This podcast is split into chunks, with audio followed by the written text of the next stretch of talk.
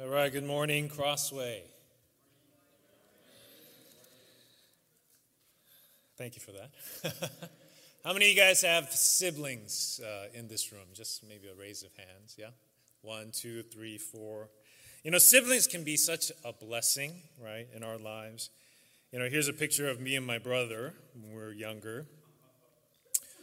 And uh, as you can tell, we're not too far removed from moving to America from Korea, right? By the way we look. And you know, if you have siblings, you know, they can be such a blessing, right? Maybe they were an older brother or sister that taught you how to throw a ball or ride a bike, right? Maybe they taught you how to read, about street smarts, about finances, investing, taught you how to interview for a job. Maybe they are like your best friend, and uh, you're the only person like you are today because of them. And that is all great. But if we could just really be honest, um, as much as they can be a blessing, they can be like so annoying. Amen? Don't say amen too loud. Your sibling might be right next to you. But, I mean, that's the reality of it, right? As much as they have been such a blessing, like you can literally, in a minute, become your worst nightmare or enemy. I still remember me and my brother, I'll never forget this. We fought for about three hours straight. It was like a physical wrestling and uh, punch kind of fest. And it started because we were playing Street Fighter together. And, you know, I kept beating him because I'm just better, right? And so we were playing, playing, and you could tell he just, you know, visibly getting angry. And then at one point, he just knocks the controller out of my hand. So that's a no no, right? Like the older brother just cannot just let that go. So then we started wrestling. And we started fighting. He was pushing back. And then, you know, I had him pinned down and I'm laughing and I'm pushing him down. And then he goes away. He brings a bat. So I'm running around the house trying to avoid him. And, you know, and then it continues on. And then finally we were wrestling again. And we wrestled for so long that we just fell asleep. Like the fight ended because we just fell asleep. We were just so tired. You know, siblings can have such a deep affection. They can be such an encouragement in your life. Paradoxically, at the same time, they could lead to even deep hatred. We can laugh about maybe sibling rivalries, but as we look at our passage, and maybe it's a familiar one to you about Cain and Abel, the first two brothers on earth, a relationship that sadly ended in the first homicide in history. This morning, what we're going to be doing is we're going to be looking at chapter 4 of Genesis to glean some very valuable lessons from this sibling rivalry that is so much more than just a story about two brothers. So, we're going to have three points this morning. So, if you're taking notes, you can just write them and just follow along. The first one is this the unacceptable offering. Take a look at verse 1 with me. It says this This is the word of God. Now, Adam knew Eve, his wife she conceived and bore Cain, saying, I have gotten a man with the help of the Lord. And again, she bore his brother Abel. Scholars speculate at this point that they could have been twins. Uh, it's from the literary description. Hard to say for sure, but really doesn't have much bearing, so let's keep reading on. Now, Abel was a keeper of sheep, and Cain a worker of the ground. In the course of time, meaning some time had passed, Cain brought to the Lord an offering of the fruit of the ground. And Abel also brought of the firstborn of his flock and of their fat portions. What I want you to notice is that both of their sacrifice offerings were very fitting considering their profession or work responsibilities. Just so I can kind of easily kind of present it to you, just take a look at this graph, okay? So, Abel was a right, a keeper of the sheep. And so it's fitting for him to bring sheep for the sacrifice. Cain, he worked the ground, so he brings fruit. Both Cain and Abel brought what was fitting from their responsibilities, but so here is the most interesting part. We read, it says, And the Lord had regard for Abel and his offering. But for Cain and his offering, he had no regard.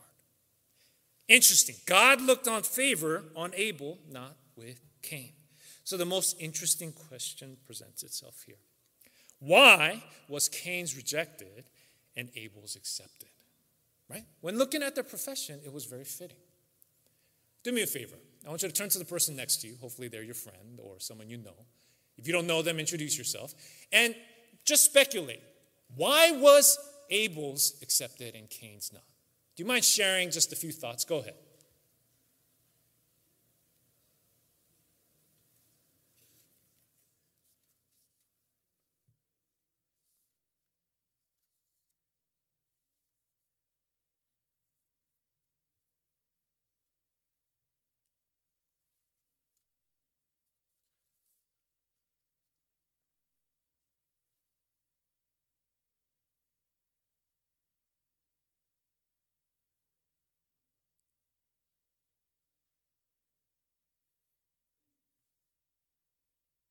All right, for the sake of time, uh, I'm just going to start delving into the answer instead of asking. Scholars have suggested actually a number of different reasons why Abel's sacrifice was better than Cain's. This is from Leon Morris, his commentary. He says this, and this is one of the speculations, right? Abel's was living, right? Whereas Cain's was lifeless. Or maybe Abel's was stronger, Cain's was weaker. Abel's grew spontaneously, Cain by human ingenuity. Maybe Abel because it involved blood, Cain's did not. So many scholars have tried to dissect the differences in the actual offering itself. But the hard part is that the text does not clearly tell us why, right? Did God just prefer meat instead of vegetables and fruits, right? Right? That resonates with some of us here, right? Give me an amen if you prefer, right, Brazilian barbecue over Souplantation, right? Right? That's like amen. That's like 100%. Is that the reason? Well, why the rejection? What was the problem? See, this is where knowing the totality of Scripture is very helpful. If you look at Hebrews 11:4, it tells us why. All right? So if you look at 11:4, it says this: By faith, just underline that word. By faith, Abel offered to God a more acceptable sacrifice than Cain, through which he was commended as righteous, God commending him by accepting his gifts. So, what was the distinguishing difference between Cain and Abel's sacrifice? Why was one accepted and one rejected? Well, simply put, one gave in faith and one did not. Abel, in faith, offered his sacrifice, and Cain did not. See, one of the biblical foundations of our faith is that our faith in Christ must precede works to be accepted. Because if you read Hebrews 11 6, it'll shoot up on the screen. Without faith, it is impossible to please God. My brothers and sisters, what we do is important, yes. But why we do it is so much more important to God. You know, there was a very popular Christian song that came out my freshman year in college. It was a song, Heart of Worship by Matt Redman. Do you guys, anyone love this song? I, I love this song. Okay? It's like when the music fades, all is stripped away. I mean, it was, it was the bomb, right? It, it was sung everywhere, right? Every service, right? Every campus ministry if the drummer started playing too loud, it was like, hey, hey, hey, quiet down. All right, everyone, it just voices on me. All right, when the music fades, right? It was like, I mean, and the reason why it was so popular is because the truth of that song was so powerful, real, and necessary. Because worship, and you and I know this, it resonates with us, is more than the outward action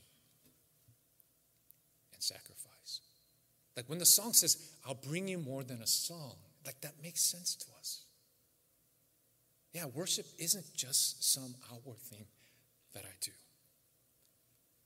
Because, friends, we know this, right? On the outside, the sacrifice of offering of worship can look very similar, and one will be pleasing to God and one will not, based on what compels us to do it. See, faith, our trust in God, must be foundational to any good work. Faith precedes good works, faith gives birth to anything that we do in the name of our God. And Abel came that way, And so Hebrews 11:4 tells us that's why it was the acceptable sacrifice. You know, it's interesting. The Bible calls this certain lack of faith life as the way of Cain. If you look at Jude, it only has one chapter, so it's Jude 11 or 111. It says, Woe to them, for they walked in the way of Cain. It literally became a terminology. A commentator describes the way of Cain as a rebellious heart clothed by religious rituals of self righteousness and good deeds, right? The way of Cain is if I do this and that, God, like, you better be happy, right? But the Bible constantly reminds us that God cares about why we do what we do. In Matthew 23 27, this is Woe to you, scribes and Pharisees, hypocrites, for you are like whitewashed tombs, which outwardly appear beautiful, but within are full of dead people's bones and all uncleanliness. So you also outwardly appear righteous to others, but within you are full of hypocrisy and lawlessness, the way of Cain. In Isaiah 29 13, not just the New Testament, the Old Testament, it says this Because this people draw near with their mouth and honor me with their lips, while their hearts are far from me, and their fear of me is a commandment taught by men. And without faith, it is impossible to please God. You know, in the Daily Bread, there was a story of a company. They put out an instant cake mix, and it was a big flop. The instructions said all you had to do was to add water to the mixture and bake. And the company didn't understand because it was so simple why it didn't sell until their research discovered that the buying public, check this out, the buying public felt uneasy about the mix, that it only required water right? Apparently, people thought it was too easy. So, this is what the company did. Based on their research, the company altered the formula, and the directions now called for adding an egg to the mix in addition to the water. It sounds silly, but the idea worked, and the sales jumped dramatically. You know, this story reminds me of how we sometimes, as humanity, can sometimes react to the plan of salvation. Maybe it sounds too easy and simple to be true, right? Even though the Bible tells us by grace you have been saved through faith, it is a gift of God, not by your works, right? We can feel that there must be something more we must do, something that we must add to God's recipe for salvation, that we must perform good works to gain God's favor. But unlike the cake mix distributor, and manufacturer. God does not change his formula to make salvation more marketable. See, if we're not careful, we can fall into these bad assumptions. If we sing loud enough, maybe the length of our prayers, the amount of our tithe, right? Like next week, let's say, look, I want you to obviously give a large portion. That would be great.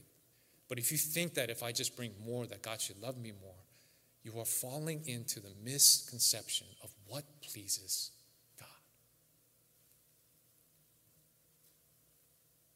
And it's this sort of self righteousness and pride that offends the cross.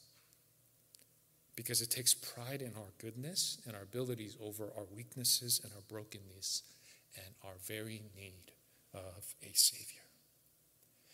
You see, this first portion the story of Cain and Abel first shows us that it is far better to gain God's approval through faith and lose your physical life like Abel than to have God reject you and you lose your soul for eternity. So, what about for us? This is a heart check. Do we just go through the motions? Or maybe are we getting caught up in religious tasks without our hearts drawing close to Him? We have to check our motives because religiosity is nothing if not tied to a faith in Christ. So that's point one. Point two is Cain's reaction. So I want you to go to verse 5. It says this Before Cain and his offering, he had no regard. So Cain was very angry, and his face fell. Cain was offended and got very angry. This word angry in Hebrew means to blaze or to grow hot. So this is not simple like slight irritation. He was furious that God accepted Abel, but not him. Maybe he thought it was unfair. Right? Why accept Abel's and not mine? Well, in verse 6, read with me, it says this The Lord said to Cain, Why are you angry and why has your face fallen? If you do well, will you not be accepted? And if you do not do well, sin is crouching at the door. Its desire is for you, but you must rule over it. Cain spoke to Abel, his brother, and when they were in the field, Cain rose up against his brother, Abel, and killed him. This was a pivotal moment in Cain's life. His soul hung in the balance because God warns Cain to root out the sin in his life. Like God doesn't sugarcoat it. He calls out the sin that is at the door, that is brewing in his heart and soul. And he says, if, it, if you don't master this, it's going to destroy your life. And Cain, instead of taking responsibility, repenting, and getting right with God, he does not follow in faith. He continues in sin and kills his brother. Why? Well, once again, the totality of scripture is very helpful. In 1 John 3:12, speaking of Cain and Abel, it says this: We should not be like Cain, who was of the evil one and murdered his brother. And why did he murder him? Because his own deeds were evil and his brother's righteous. See, John is cluing us in that the reason why was because he wanted to blame Abel because he compared. His anger turned from God to Abel because he was comparing the sacrifices. And he thought to himself, like, why are you better than me? You know, sometimes comparing is very helpful.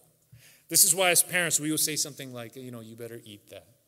You know how many people are starving in Africa? How many of you guys use that, right? It's like a comparison to be very helpful, right? Like this happened with our kids because uh, when uh, my two daughters, we have three, but our older ones, when Maddie and Riley were six and four, me and my wife got an opportunity to go to Japan for missions. And so we took our kids. So we got to spend a good amount of time with these missionaries from Ohio. They were the Harringtons. So I have a little picture here. You can kind of take a look. Beautiful family, five kids. So we got to spend a lot of time and we got to really, we hit it off. He loved football, I love football, so we're like chit chatting, talking. And so we just clicked. So on the second to last night of our mission trip, we were there for three weeks, they invited us over for dinner.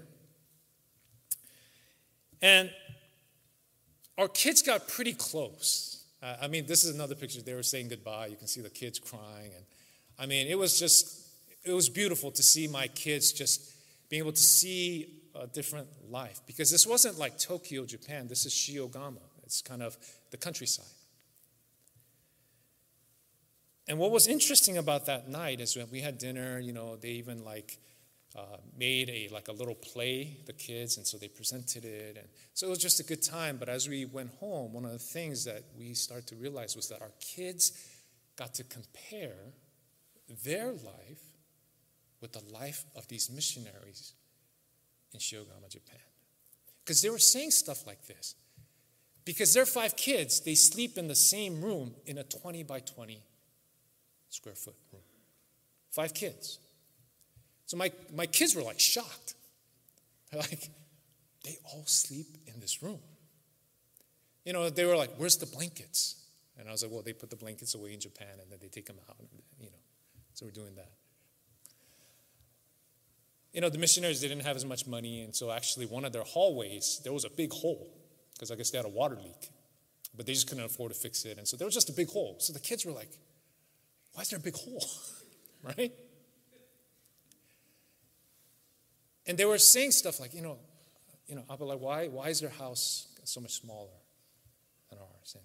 And, and you know, I got to share, right, and compare. And I was telling them stuff like, you know, not everyone can just walk into Target and buy whatever they want.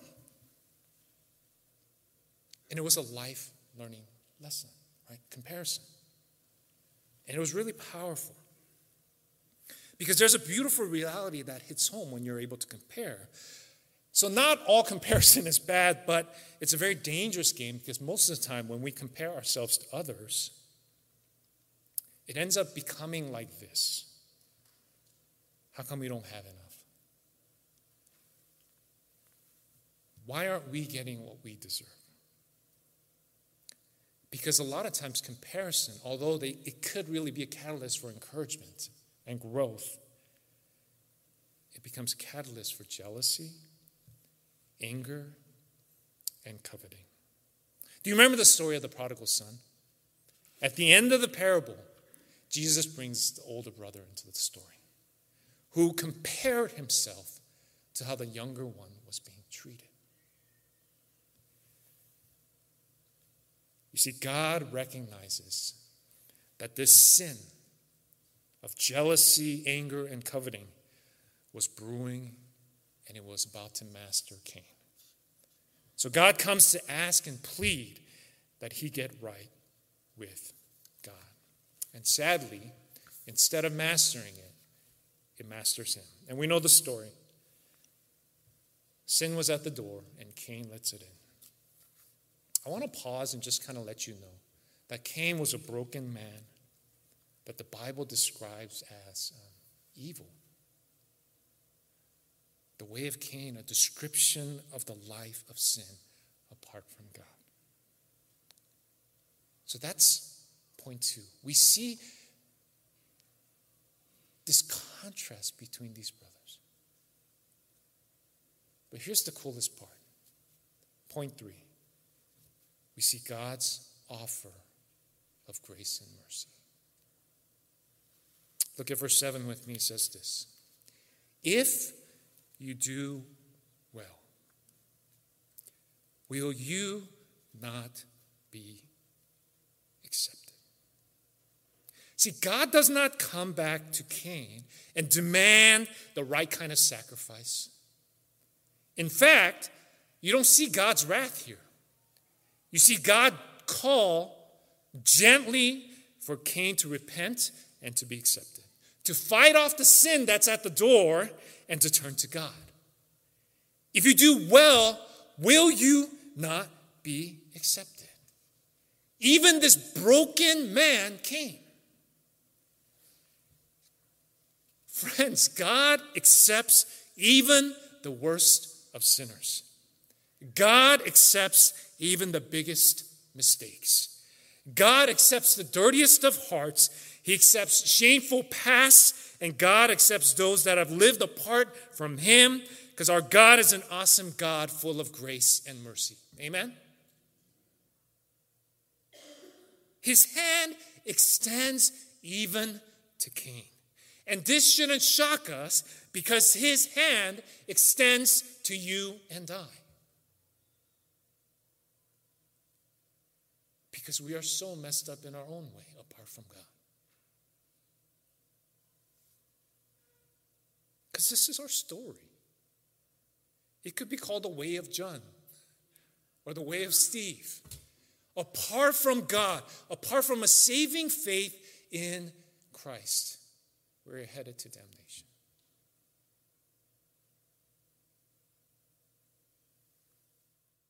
See, God did not want Cain's downcast face to remain downcast. He's saying, Lift up your face, look at me, I love you, repent, and turn to me. You can change the trajectory of your life.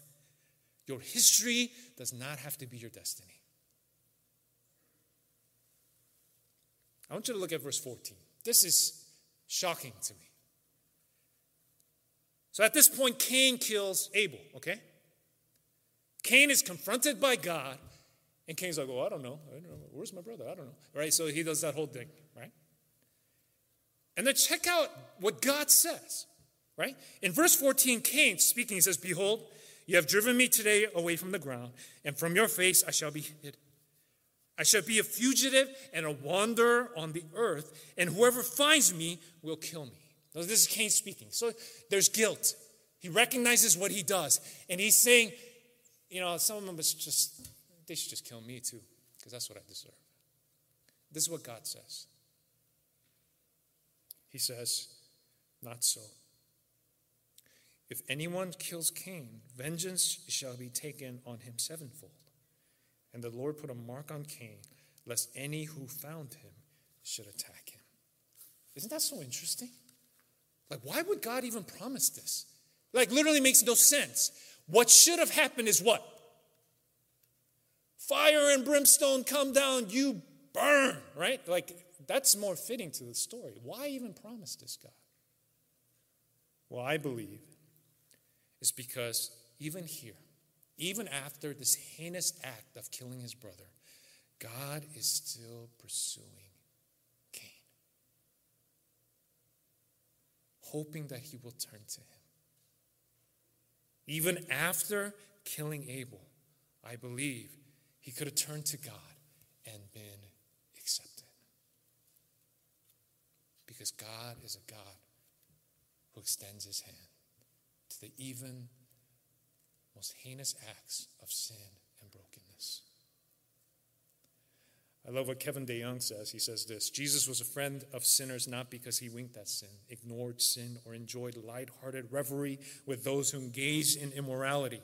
Jesus was a friend of sinners in that he came to save sinners and was very pleased to welcome sinners who were open to the gospel, sorry for their sins, and on their way to putting their faith in him. Isn't that beautiful? You see, the story of Christianity is that people that are broken, repentance is always an option. And the Father runs after the prodigal son who returns. Why do we need to have a church building in Orange County? Let me tell you why. Because there are broken people, lost, prodigal sons all over the place, North and South OC, neighbors, friends, people dropping off kids that you know that are headed for eternal damnation, and God loves them and is extending his hand and saying, if you would just repent, you're welcome as my son or daughter.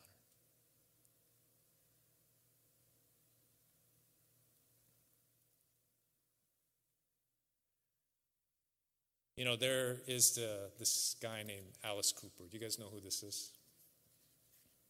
For you young people, you're like, who? Who's that? Well, he was a famous rocker uh, back in, you know, I guess late 70s, 80s. And um, lived a, you know, a, a crazy, sinful life of vices, doing crazy things on stage. Some people thought he was demonic he is a, a born again Christian. So, kind of late in life, came to know Jesus. And he shares how people that knew him, they thought it was fake because they were like, You, Jesus? No way. And he shares his testimony of how no one is too far from the grace of God. I love what he says. I want to just read you kind of a snippet from an interview he did. And he says this I knew that there was, there had to either come to a point in my life where I either accepted Christ and started living that life or I would die. And I was in a lot of trouble. And that really motivated me. I don't think we accept Christ. I think we accept the fact that he accepted us. My friends, my brothers and sisters, maybe there's even some of you in this room. You've been coming to church, maybe as a religious task, offering a sacrifice of grain, of fruit, thinking, this should be good. God should be happy with this. And God is looking at you and saying, I love you so much. I wish you would just wake up. You see, this story of God not accepting Cain, at first glance, I kind of felt bad for Cain. How about you? You're like, bro, you're the first son. I mean, it's not like all these people had like an example to follow. Like, hey, you made a mistake. That kind of sucks. He accepted your little brother, not yours. I mean, yeah, as an older brother, like I kind of understand that, right? And my heart kind of went out to him. But the more I dug into this, I started to realize that Cain was walking in a way apart from God, and it was a, an opportunity for God to wake him up and to say, hey, this is your chance. I want to let you know I love you. Would you just come to me? Don't let the idea of my love for you, you being my son, be some idea that your father taught you about, but let it be personal. And I'm going to use this opportunity. And maybe it seems unfair to you, but this is going to be the time when your life hangs in the balance. But know that I'm right next to you. And the reason why I bring this up is because some of us are going through something right now, and it's very pivotal. But I want you to know that God does not do anything by accident. And maybe this is the wake up call for you to turn to Him in faith, to walk away from the life of Cain and to walk in faith in pleasing Him.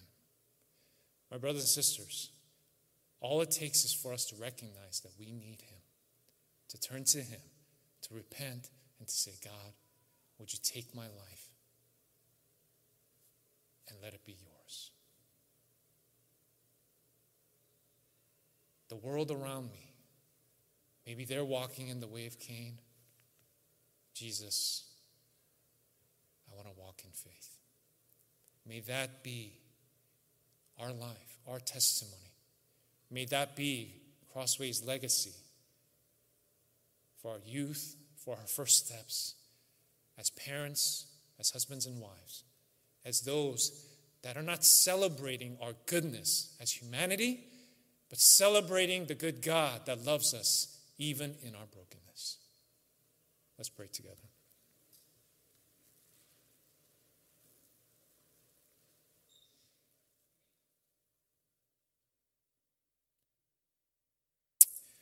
Father God,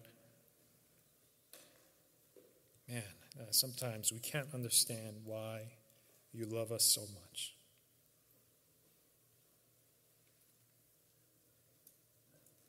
We ask for your mercy and grace, and we know that we can trust in your steadfast love for us.